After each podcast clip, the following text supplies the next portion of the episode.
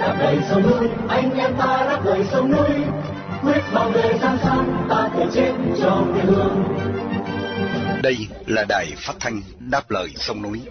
Tiếng nói của những người việt tha thiết với tiền đồ tổ quốc và hạnh phúc của toàn dân do lực lượng cứu quốc thực hiện. Phát thanh mỗi ngày từ 7 giờ 30 đến 8 giờ tối, giờ Việt Nam, trên làn sóng ngắn 9.670 km chu kỳ.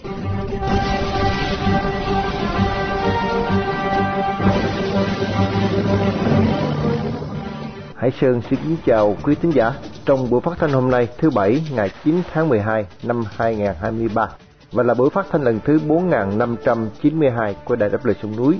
Trong phần tin tức chúng tôi có những tin chính sau đây. Nguyên Tổng Giám đốc Vinafood số 2 Huỳnh Thế Năng bị bắt. Chiếm đoạt 60 tỷ đồng của khách hàng, Tổng Giám đốc HP102 bị bắt. Ukraine xác nhận đã ám sát cựu nghị sĩ Ilya gần Moscow. Chi tiết các bản tin nêu trên sẽ được Mỹ Linh và Đồng Tâm gửi đến quý thính giả để mở đầu chương trình. Sau đó qua chương mục Thế giới tuần qua, Thạc sĩ Phạm Văn Nam sẽ đúc kết một vài sự kiện quan trọng xảy ra trong tuần. Dưới chương trình là chuyên mục những vấn đề của chúng ta do Thái Hòa phụ trách. Khách mời tuần này vẫn với ông Hoàng Đình Khuê, Chủ tịch Đảng Tân Đại Việt. Cả hai sẽ tiếp tục bàn về quyết định số 1334 của nhà cầm quyền Cộng sản Việt Nam. Và sẽ cùng như thường lệ thưa quý vị, chương trình sẽ được kết thúc với chuyên mục danh nhân nước Việt. Đặc biệt buổi phát thanh hôm nay đi vinh danh chị Đinh Thị Thu Thủy, một người Việt yêu nước đang bị giam cầm trong ngục tù cộng sản.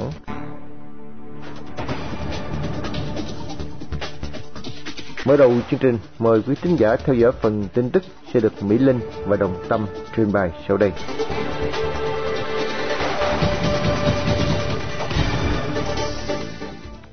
Sau hơn một tháng bị khởi tố nhưng được tại ngoại, ngày 7 tháng 12, ông Huỳnh Thế Năng, cựu tổng giám đốc công ty lương thực miền Nam Vinafood số 2, đã bị bắt tạm giam.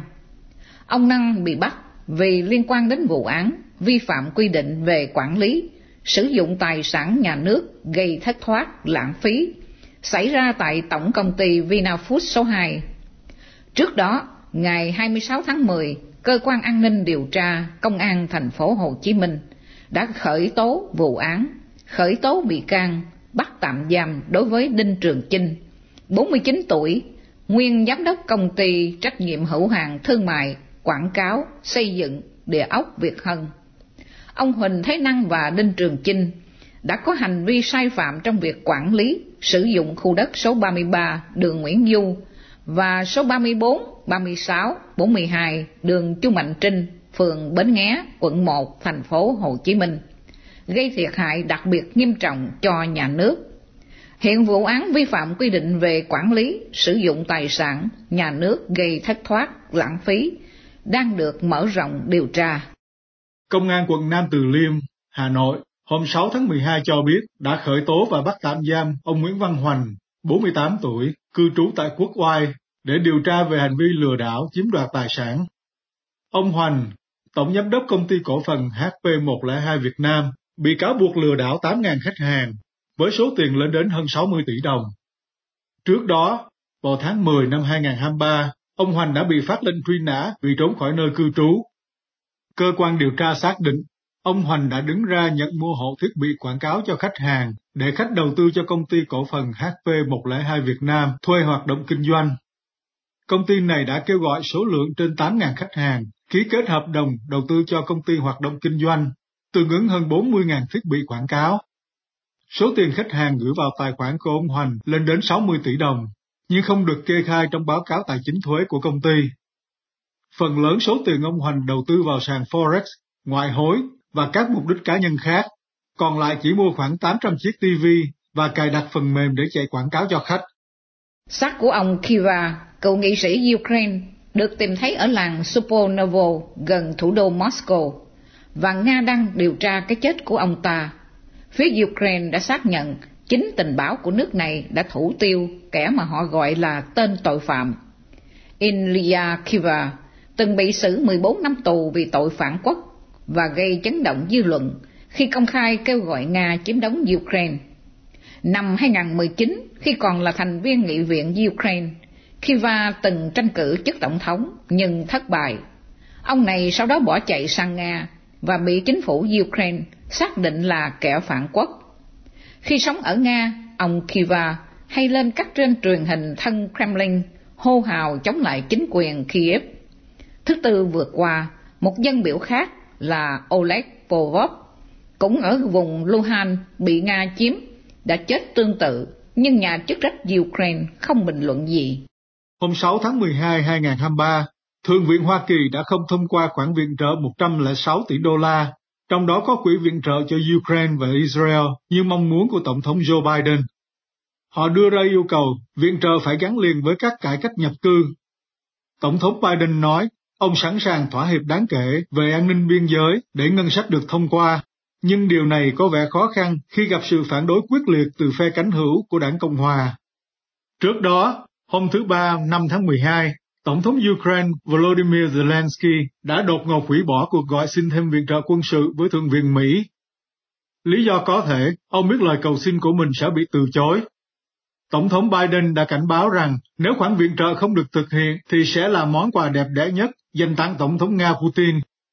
Và nếu xâm lược được Ukraine, Vladimir Putin sẽ không dừng lại ở đó, mà có thể sẽ tấn công vào một nước thành viên Liên minh Bắc Đại Tây Dương, NATO, buộc Mỹ tham chiến. Và xin trích, các binh sĩ Mỹ sẽ phải chiến đấu chống quân Nga, hết trích. Tổng thống Mỹ Biden nhấn mạnh, điều này hiện chưa xảy ra và chắc chắn Washington không muốn nó xảy ra. Tạm thời, Washington thông báo một khoản viện trợ quân sự mới trị giá 175 triệu đô la cho Kiev, trích từ kho dự trữ của chính quyền Mỹ, gồm các thiết bị phòng không, tên lửa và đạn pháo.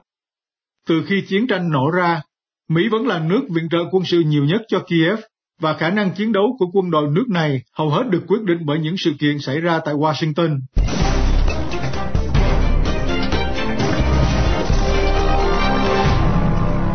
Liên tục chương trình, mời quý thính giả theo dõi chương mục Thế giới tuần qua do Thạc sĩ Phạm Văn Nam, nguyên Thứ trưởng Bộ Phát triển Kinh tế và Gia cư của tiểu bang Massachusetts, đặc trách về thương mại quốc tế phụ trách. Vâng, Hải Sơn xin kính chào Thạc sĩ Phạm Văn Nam. Thưa, sau khi ký kết tham gia sáng kiến vành đai và con đường của Tập Cận Bình năm 2019, nay chính phủ Ý đã chính thức thông báo không gia hạn tư cách thành viên Ông nhận định sự kiện này như thế nào, thưa ông Nam? Xin kính chào anh Hải Sơn và quý vị thính giả của Đại đáp Lời Sông Núi. Thưa quý vị, vào ngày thứ năm vừa rồi, khi bà Thủ tướng của nước Ý, bà Meloni, tuyên bố nước Ý sẽ chính thức rời khỏi chương trình con đường và vòng đai do Trung Cộng khởi xướng ra, thì không ai ngạc nhiên cả. Không ai ngạc nhiên, thưa quý vị, vì cách đây vài tháng, bà Thủ tướng Ý đã gợi ý như thế Đồng thời trong những tháng qua, nhiều quốc gia khác cũng đã than phiền đã bị Trung Cộng lừa khi tham dự vào chương trình này. Sri Lanka, thưa quý vị, tức là Tích Lan, cách đây vài năm cũng đã vỡ nợ khi vay tiền Trung Cộng xây dựng một hải cảng. Rồi năm ngoái, Mã Lai cũng tuyên bố chấm dứt các chương trình do Trung Cộng tài trợ. Thưa anh Hải Sơn và quý vị, khi bà Meloni ứng cử Thủ tướng của Ý, bà cũng đã chỉ trích chương trình này, bà đã kết luận nước Ý không có lợi lộc gì khi tham dự. Thêm vào đó, nếu quý vị còn nhớ, khi Covid bùng nổ tại Âu Châu thì nước Ý là nước bị thiệt hại nhiều nhất vì Ý đã mở cửa cho hơn 30.000 công nhân của Trung Cộng vào làm việc tại Venice. Theo bà Thủ tướng Ý, thì khi thỏa hiệp 5 năm giữa Ý và Trung Cộng chấm dứt vào tháng 3 năm 2024 thì nước Ý sẽ không tái ký kết hiệp định này. Thưa quý vị, Trung Cộng đã có phản ứng như thế nào? Khác với những lần trước khi bị chỉ trích về chương trình con đường và vòng đai, phát ngôn nhân của Trung Cộng đã không còn hung hăng hăm dọa mà chỉ nhắc lại những cái gọi là lợi ích của các quốc gia khi tham gia vào chương trình này. Tại sao Trung Cộng lại xuống giọng như thế? Thưa quý vị, Trung Cộng cũng đã nhận thấy rằng Âu Châu và các quốc gia khác của thế giới tự do đã nhận rõ âm mưu bành trướng của Trung Cộng. Càng to tiếng thì người ta càng chán ghét. Cũng liên quan đến sự việc này thưa quý vị, thì trong tuần này EU tức Cộng đồng Âu Châu cũng có một cuộc họp thượng đỉnh tại Bắc Kinh giữa cộng đồng Âu Châu và Trung Cộng để thảo luận về quan hệ kinh tế giữa đôi bên. Tại cuộc họp thượng đỉnh này thưa quý vị, bà Ursula von der Leyen, chủ tịch của cộng đồng Âu Châu, đã chính thức than phiền với Tập Cận Bình về sự cạnh tranh bất công và bất chính của Trung Cộng. Bà đã tuyên bố công khai với báo chí để cộng đồng Âu Châu và Trung Cộng có một quan hệ thương mại lâu dài thì sự buôn bán đổi trác cần phải dựa trên nền tảng công bằng. Thưa anh Hải Sơn và quý vị, cuộc họp thượng đỉnh này đã không có một kết quả cụ thể nào ngoài việc đôi bên tuyên bố sẽ cố gắng để có được sự quân bình trong cán cân ngoại thương. Thưa quý vị, từ sự kiện Trung Cộng không to tiếng khi nước Ý rút khỏi con đường và vòng đai, cũng như không hùng hổ khi cộng đồng Âu Châu than phiền. Cho chúng ta thấy Tập Cận Bình đã nhìn thấy rõ đường lối ngoại giao gọi là chó sói của Trung Cộng đã không thành công. Con rắn độc Trung Cộng sẽ phải lột da, sẽ phải thay đổi. Con rắn độc Trung Cộng lột da thay đổi như thế nào? Chúng ta phải cẩn thận, chờ xem để tìm cách đối phó đúng đắn. Vâng, ngoài sự kiện vừa nêu, ông thấy còn có chuyện gì đáng quan tâm nữa thưa ông Nam? Thưa Hải Xuân và quý vị, trong tuần qua cũng có một sự kiện quốc tế quan trọng cần được quan tâm. Hơn 100.000 người, trong đó có đại diện của nhiều quốc gia trên thế giới đã đến họp tại Dubai về vấn đề thay đổi khí hậu. Trong gần 30 năm qua, thưa quý vị, Liên Hợp Quốc đã đứng ra chủ tọa kêu gọi các nước quan tâm đến vấn đề thay đổi khí hậu. Đây là lần thứ 28 Liên Hợp Quốc có cuộc họp này, thành ra họ đặt tên là COPA 28. Thưa quý vị, một trong những kết quả cụ thể của cuộc họp này là các quốc gia tân tiến sẽ tiếp tục đóng vào quỹ để yểm trợ các nước đang phát triển, đang bị thiệt hại do thiên tai bão lụt vì vấn đề thay đổi khí hậu. Trước khi đại hội khai mạc, thì thưa quý vị, nhà cầm quyền Hà Nội đã bị chỉ trích nặng nề. Họ bị báo chí chỉ trích về vấn đề gì? Thưa quý vị, theo tờ New York Times, tức là New ước thời báo, một tờ báo hàng đầu của thế giới, thì Hà Nội bị coi như là ăn cháo đá bát, vô ơn bạc nghĩa đối với những nhà hoạt động về vấn đề thay đổi khí hậu tại Việt Nam. Thưa quý vị, sau cuộc họp năm ngoái thì Hà Nội đã được các cơ quan quốc tế viện trợ hàng mấy tỷ đô la để đương đầu với việc thay đổi khí hậu. Để nhận được số tiền viện trợ khổng lồ này, Hà Nội hứa là sẽ tham vấn trực tiếp với các tổ chức xã hội dân sự chuyên về vấn đề môi sinh. Nhưng vài tháng trước đây, Hà Nội đã bắt giam 6 nhà hoạt động môi sinh này tại Việt Nam. Ngay cả bà Ngô Thị Tố Nhiên, giám đốc của một cơ quan dân sự, đã từng làm việc với các cơ quan nhà nước, với các tổ chức Liên Hiệp Quốc, cũng bị bắt giam và bỏ tù. Năm người khác và bà Ngô Thị Tố Nhiên đều bị buộc tội là trốn thuế. Sự kiện buộc tội lăng nhăng cho những nhà hoạt động môi trường đã khiến quốc tế rất là bất bình với chính sách của Hà Nội. Vì thế, trong tương lai, thưa anh Hải Xuân và quý vị, Việt Nam khó mà có thể nhận thêm tài trợ của thế giới để đương đầu với vấn đề thay đổi khí hậu. Đó cũng lại là một mất mát cho quê hương. Chính quyền Hà Nội thêm một lần nữa lại đặt quyền lợi của đảng trên quyền lợi của nhân dân và đất nước Việt Nam. Vâng, rất cảm ơn Thạc sĩ Phạm Văn Nam đã dành thời giờ đúc kết một số diễn biến nóng nhất trong tuần qua để gửi đến thính giả đáp lời sông núi. Mong được gặp lại tuần sau cũng trên chuyên mục này. Xin kính chào ông ạ.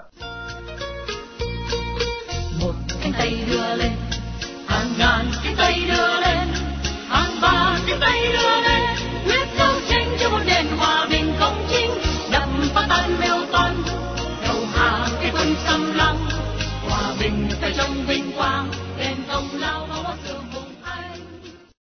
Kính thưa quý thính giả đài đáp lời sông núi, như đã giới thiệu tuần trước sau khi thất bại về nghị quyết 36, tháng 11 vừa qua, Cộng sản Việt Nam lại ban hành quyết định số 1334 quy định cách hành xử thế nào với người Việt tị nạn Cộng sản tại hải ngoại.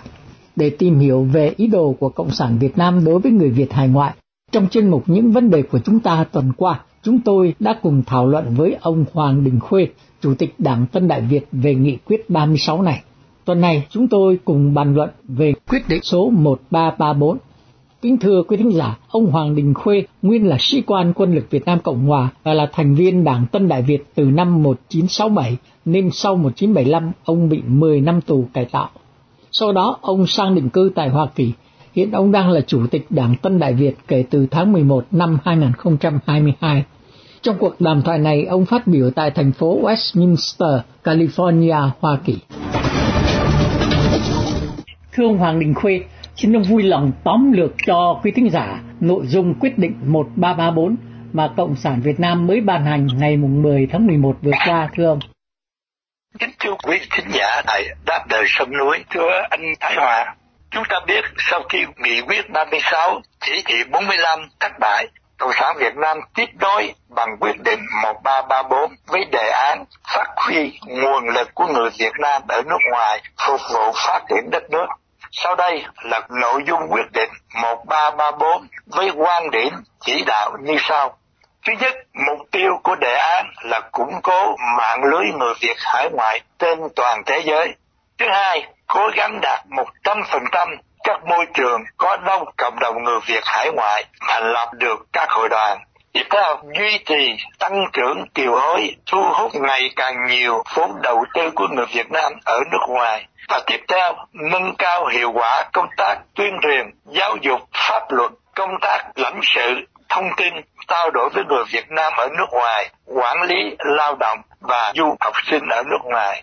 Đẩy mạnh công tác dạy tiếng Việt, truyền thụ bản sắc văn hóa truyền thống của người Việt hải ngoại cho các thế hệ thanh thiếu niên Việt Nam ở nước ngoài. Lần này, trong quyết định 1334, Đảng Cộng sản Việt Nam phân công rõ rệt cho toàn bộ ngành, địa phương, cơ sở, tỉnh, thành phố thuộc Trung ương để theo dõi, điều hợp, tổng hợp tình hình đề án. Ngoài ra, kinh phí thực hiện đề án được lấy từ ngân sách nhà nước theo cấp khoản hiện hành quy định theo luật ngân sách nhà nước. Thưa ông Hoàng Đình Khuê, so sánh nghị quyết 36 và quyết định 1334 thì hai văn bản đó có những khác biệt nào thưa ông? Dạ, kính thưa quý vị và anh Thái Hòa, so sánh nghị quyết 36 và quyết định 1334 Nghị quyết 36 do Phan Diễn thuộc Bộ Chính trị Đảng Cộng sản Việt Nam ký, còn quyết định 1334 do Trần Lưu Quang, Phó Thủ tướng Cộng sản Việt Nam ký. Đây là phiên bản mới thay cho nghị quyết 36 đã thất bại, nhưng về thực chất lập luận vẫn dối trá, thủ đoạn đen tối với các chiêu bài lừa bịp cũ đích. Cả hai điều này đều đưa ra những luận điệu dối trá nhằm dụ dỗ hơn 5 triệu người Việt ở hải ngoại mang chất xám và tài lực để giúp cho nhà nước Cộng sản Việt Nam cứu nguy nền kinh tế suy sụp và hệ thống cai trị sắp tan rã, chứ không phải nhằm phục vụ đất nước trong tình hình mới. Nội dung của hai văn kiện này không khác nhau cho lắm. Đại loại, nhà nước cũng kêu gọi đoàn kết toàn dân tộc, kêu gọi người Việt hải ngoại về thăm quê hương tham gia các hoạt động đầu tư, hợp tác khoa học, công nghệ, giáo dục, văn hóa, vân vân và củng cố người Việt hải ngoại trên toàn thế giới, xây dựng các cơ sở người Việt hải ngoại 100% ở các địa điểm có đông người Việt hải ngoại, tích cực đầu tư chương trình dạy tiếng Việt cho người Việt hải ngoại. Nhưng trong quyết định 1334 lần này, Cộng sản Việt Nam đưa ra những chi tiết rõ ràng hơn phân công cụ thể cho tất cả các bộ, các ngành, cơ sở nhà nước từ Bộ Ngoại giao là chủ chốt cho đến Bộ Công an, Bộ Tư pháp, Bộ Kế hoạch Đầu tư và vân vân.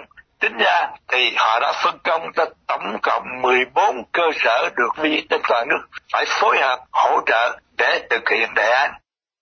Thưa ông Hoàng Đình Khuê, theo ông thì lý do gì đã thúc đẩy Cộng sản Việt Nam ban hành nghị quyết 1334 thưa ông? Dạ thưa quý vị và thưa anh Thái Hòa, chúng ta cũng biết kinh tế là biểu tượng của xã hội. kinh tế khủng hoảng sẽ đưa đến phá sản.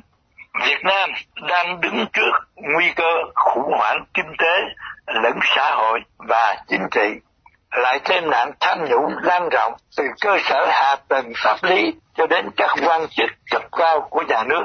Rồi, nghị quyết 36 lại thất bại và gần đây khi được Hoa Kỳ nâng cấp quan hệ đối tác chiến lược toàn diện thì Cộng sản Việt Nam nghĩ rằng qua đó họ có thể lợi dụng quan hệ đối tác này để thực hiện mưu đồ cũ. Thưa quý vị, trong 48 năm qua, Cộng sản Việt Nam đã dùng những chiêu bài dụ dỗ người Việt hải ngoại mang chức xám, tài lực để phục vụ chế độ. Họ luôn có cái nhìn không thiện cảm và tù hận người Việt hải ngoại gốc Việt Nam Cộng Hòa, cho rằng người Việt hải ngoại chống phá chế độ. Và cũng trong nửa thế kỷ qua, họ đã không cải thiện được chế độ để phát triển đất nước do mắc nợ các cộng sản đàn anh, nên họ bị áp lực nặng nề và bị đàn anh trung cộng khống chế, hèn với giặc, ác với dân.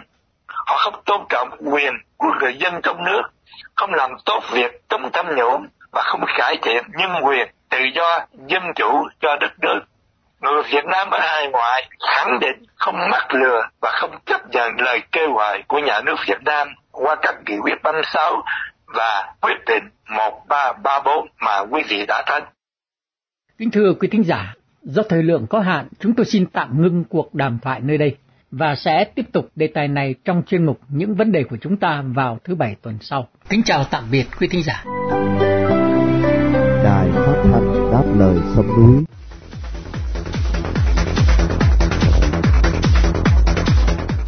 Kính thưa quý thính giả, vị tôn sư Phật giáo có tâm bi trí dũng, một học giả uyên bác, một nhà văn và là một dịch giả được tôn kính. Ngài bị 8 năm tù vì những hoạt động kêu gọi tự do tôn giáo và hoạt động nhằm khôi phục giáo hội Phật giáo Việt Nam thống nhất.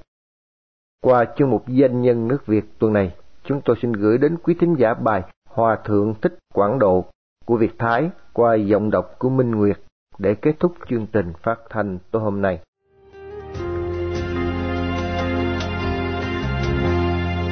Phật là ánh từ quang soi lối con trở về nguồn pháp từ mênh mông đưa con về bờ giá Phật từ Hòa thượng Thích Quảng Độ thế danh Đặng Phúc Tuệ, sinh ngày 27 tháng 11 năm 1928 tại xã Nam Thanh, huyện Tiền Hải, tỉnh Thái Bình. Thân phụ là ông Đặng Phúc Thiều, thân mẫu là bà Đào Thị Huân.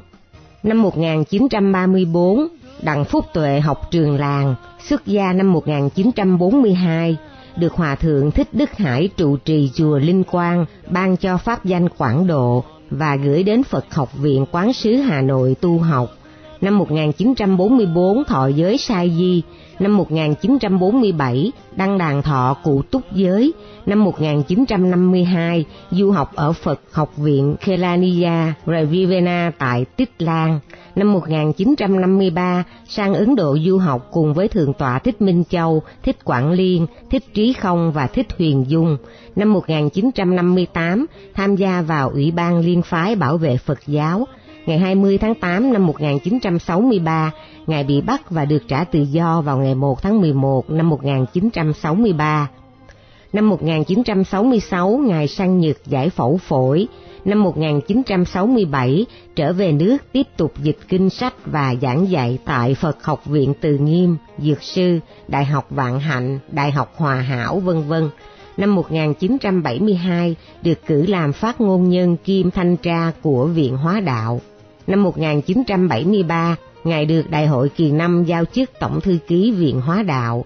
Năm 1977, vì không chịu để nhà cầm quyền giám sát giáo hội và kêu gọi biểu tình chống chế độ, nên Ngài bị Cộng sản Việt Nam bắt giam. Năm 1978, Ngài ra tù nhờ áp lực của giới truyền thông Âu Châu.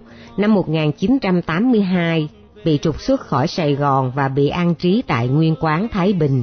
Năm 1992, Ngài vào Nam hoạt động đòi tự do tôn giáo. năm 1995 do chuyển phẩm vật cứu trợ nạn lụt miền Tây, Ngài bị 5 năm tù và 5 năm quản chế về tội phá hoại chính sách đoàn kết và lợi dụng quyền tự do dân chủ, xâm phạm lợi ích nhà nước. Năm 1998, dưới áp lực của Hoa Kỳ, Ngài được trả tự do và bị yêu cầu phải đi tị nạn tại Mỹ, nhưng Ngài từ chối nên bị quản thúc tại Thanh Minh Thiền Viện và bị cấm thuyết pháp. Năm 2003, trong đại hội của Giáo hội Phật giáo Việt Nam Thống nhất tại tu viện Nguyên Thiều ở Bình Định, Ngài được cử làm viện trưởng Viện Hóa Đạo. Tháng 9 năm 2006, Ngài được trao giải Toro Rafto vì dũng cảm và kiên cường chống đối ôn hòa chế độ Cộng sản Việt Nam. Mặc cho nhà cầm quyền Việt Nam phản đối việc trao giải cho Ngài là không thích hợp, vì Ngài vi phạm luật pháp, xúi dục chia rẽ tôn giáo, phá hoại tình đoàn kết quốc gia và từng bị pháp luật Việt Nam kết án. Trong năm này, Ngài cũng được giải nhân quyền quốc tế Homo Homini cùng với Hòa Thượng Thích thuyền Quang và Linh Mục Nguyễn Văn Lý. Ngày 22 tháng 2 năm 2020, Hòa Thượng Thích Quảng Độ Viên Tịch, thọ 92 tuổi. tang lễ được tổ chức tại chùa Từ Hiếu là nơi Ngài lui về tịnh dưỡng từ năm 2018. Đời nhà Lý có thiền sư Vạn Hạnh, được xem là một quốc sư mẫn tuệ, một chiến lược gia tài ba, một nhà ngoại giao tuyệt vời và là bậc khai quốc công thần. Tiếp đến, nhà Trần là triều đại uy mãnh với những chiến công hiển hách, ba lần đại thắng quân Nguyên Mông, thời này cũng đã xuất hiện nhiều thiền sư trác tuyệt, trong đó có tuyệt trung thượng sĩ, người đã góp phần hình thành nền văn hóa, chống lại xu thế đồng hóa từ phương Bắc, phát triển tư tưởng dân tộc nên công lao cũng được ghi vào sử việc. Thời nay, Đại Lão Hòa Thượng Thích Quảng Độ, đệ ngũ Tăng Thống Giáo hội Phật giáo Việt Nam Thống Nhất, được biết đến như một tu sĩ thông thái, uyên bác về Phật học. Ngài từng là dịch giả của nhiều tạng kinh Phật giáo, chưa kể đến sáng tác, biên soạn nhiều tác phẩm giá trị về Phật giáo. Nổi bật nhất trong gần 10 tác phẩm văn học Phật giáo, phiên dịch từ Hán văn và Anh văn, là bộ sách Phật Quang Đại Từ Điển, một công trình biên khảo mang nhiều lợi ích cho những người tìm hiểu về Phật Pháp. Trên trang cá nhân của mình, luật sư Lê Công Định ca tụng Hòa Thượng Thích Quảng Độ là một nhân vật vĩ đại tạo nên dấu ấn và chuyển biến lớn trong lịch sử Việt Nam hiện đại. Nhạc sĩ blogger Tuấn Khanh với bài viết về di sản mà vị cao tăng 92 tuổi này để lại nói rằng sự ra đi của Hòa Thượng Thích Quảng Độ là mất mát lớn lao của Phật giáo Việt Nam, giữa lúc các hoạt động giả tôn giáo được tổ chức mạnh mẽ nhằm huyễn hoặc dân chúng từ sự yểm trợ của nhà nước vô thần. Do đó, cuộc đời và sự nghiệp của Hòa Thượng Thích Quảng Độ là một tấm gương sáng có ảnh hưởng lớn không chỉ đối với Phật giáo mà còn đối với học thuật và văn hóa. Việc làm của Ngài là một điểm son trong trang sử Việt, xứng đáng được vinh danh để hậu thế noi theo. Phật từ bi chỉ lối đưa con khói trầm luân nương tựa ba ngôi bao thoát cõi đời về.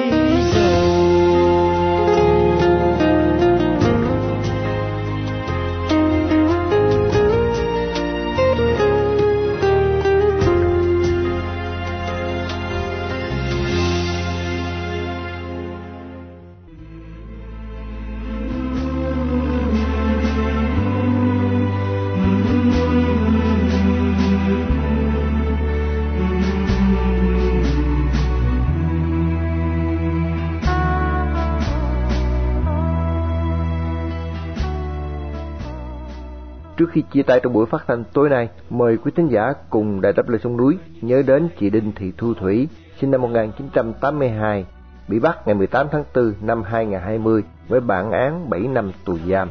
Một người Việt đang bị nhà cầm quyền cộng sản giam cầm trong ngục tù vì lòng yêu nước, lẽ phải và sự đóng góp tích cực vào tiến trình dân chủ hóa Việt Nam.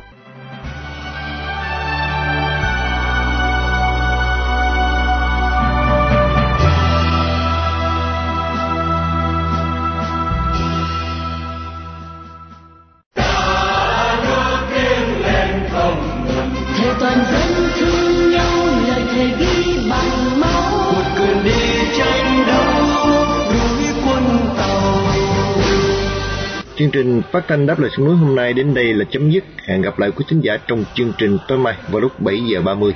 Mọi ý kiến và thắc mắc xin liên lạc với ban biên tập của đài phát thanh đáp lời sông núi tại địa chỉ liên lạc chấm đáp lời sông núi viết tắt a còng gmail.com hoặc địa chỉ tại Hoa Kỳ Radio đáp lời sông núi PO Box 612882 San Jose, California 95161 điện thoại 408 663 9860 Cảm ơn quý thính giả đã theo dõi chương trình. Chúc quý vị một đêm thật bình an. Xin mến chào, tạm biệt.